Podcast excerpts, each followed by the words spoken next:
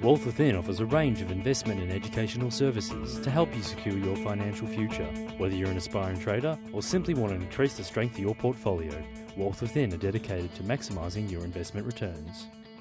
Hello and welcome to Talking Wealth. I'm Dale Gillham, the Chief Analyst here at Wealth Within. Today I'd like to talk to you about um, some research just recently came out from a, uh, it's called the National Savings and Debt Barometer.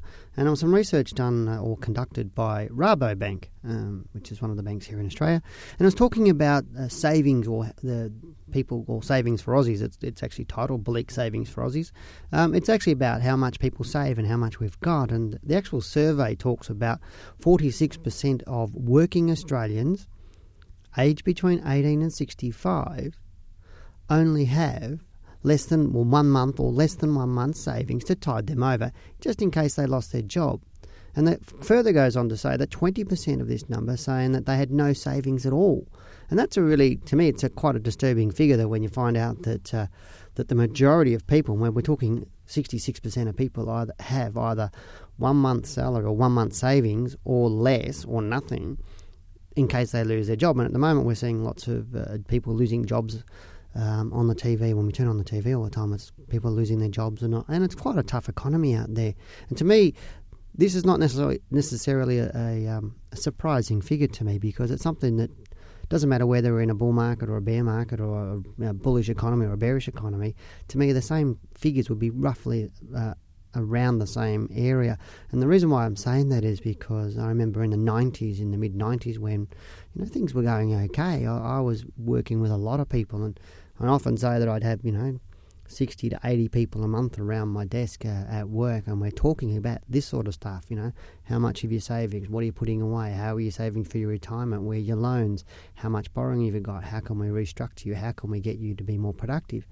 The majority of people coming in didn't have any money or had one month or less than one month savings. Occasionally, you get somebody that had two or three months savings, and very, very, very occasionally you had somebody that you know could survive for six months.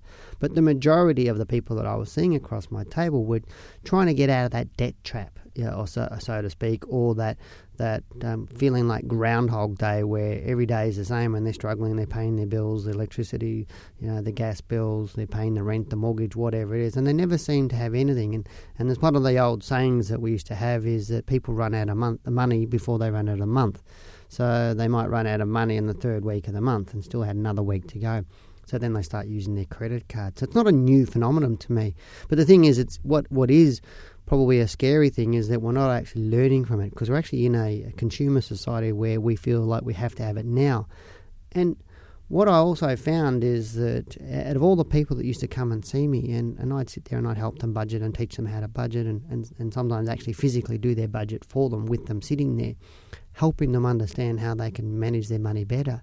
And the thing is, it's, is it was I think there was it was less than one percent of the people that ever come into me that I couldn't find pretty close to twenty percent of their wages uh, and freeing up 20% of their wages through either consolidation of debt, getting rid of credit cards on high interest rates, and, and restructuring them into, you know, getting their housing loan down, uh, or you know, using a line of credit at, at a say a seven or eight percent interest rate, and getting rid of a twenty percent interest rate on a credit card, which freed up cash because you weren't paying as much off in debt. That actually then you were able to put that cash onto the, the debt to get it down faster, or use it, or free up cash, and, and other ways, and, and in using just being understanding what you do with your money because often it's the discretionary spending that really really kills you and quite often one of the, the strategies that I use for people is saying you know only put 10 or 20 dollars in your wallet and just that's all you have in the wallet. Leave most of your money in the bank.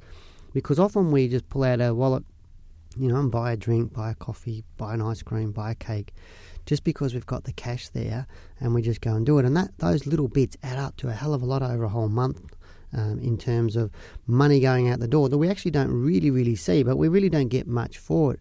And I find that, uh, and, often you know, people that are around me often enough know that I've almost got no cash in my wallet at any time because it just stops me going, oh, I'd like that or I'd like this. Now, we're all, um, I suppose, at times slave to the marketing and all the bright lights and um, seeing nice products, or especially you know, nice coffees or nice cakes, those sorts of things. But if we don't have the cash in our pocket, we can't go and buy it.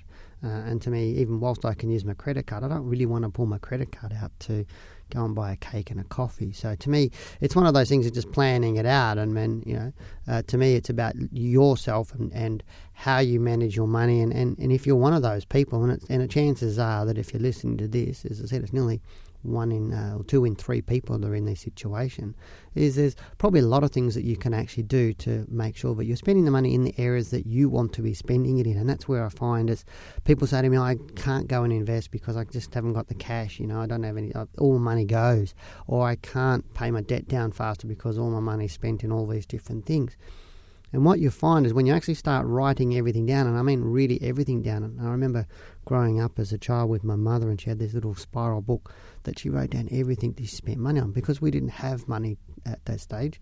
You know, my mother was on a pension and, and she was a single parent.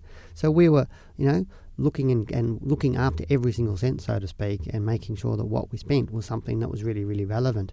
And to me, is we, we spend a lot of our money on thing you do.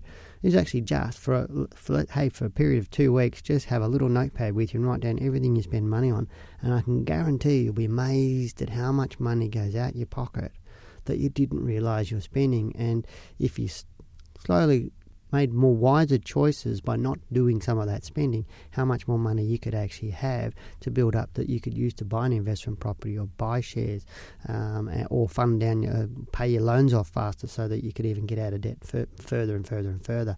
So to me, it's very, very, uh, to me, this, as I said, these statistics keep coming up to me all the time. And, and to me, it, it really means that Australians, we're not really, really learning how to manage our money better at schools and we're not taught how to use this properly. Uh, uh to me, it's about understanding the value of money and actually how to use it to much more for more benefit to you, so that you can then do what you need to do in the future. Because as right now, as you've heard me say before, the majority of people are still retiring on a pension, and, and that's something that I'm not going to be able to. I'm not going to do. I, I will be self-funded in my retirement, or I am. And to me, that's been, been one of my goals. Is I'd rather look after myself, and, and by looking after myself, that means looking after my money wisely. I'll, I look forward to, to chatting with you next week. You've been listening to Talking Wealth. I'm Dale Gillham, the Chief Analyst here at Wealth Within. Take care. Talking Wealth was brought to you by Wealth Within. To learn how you too can maximise your investment returns, call 1300 ShareTrade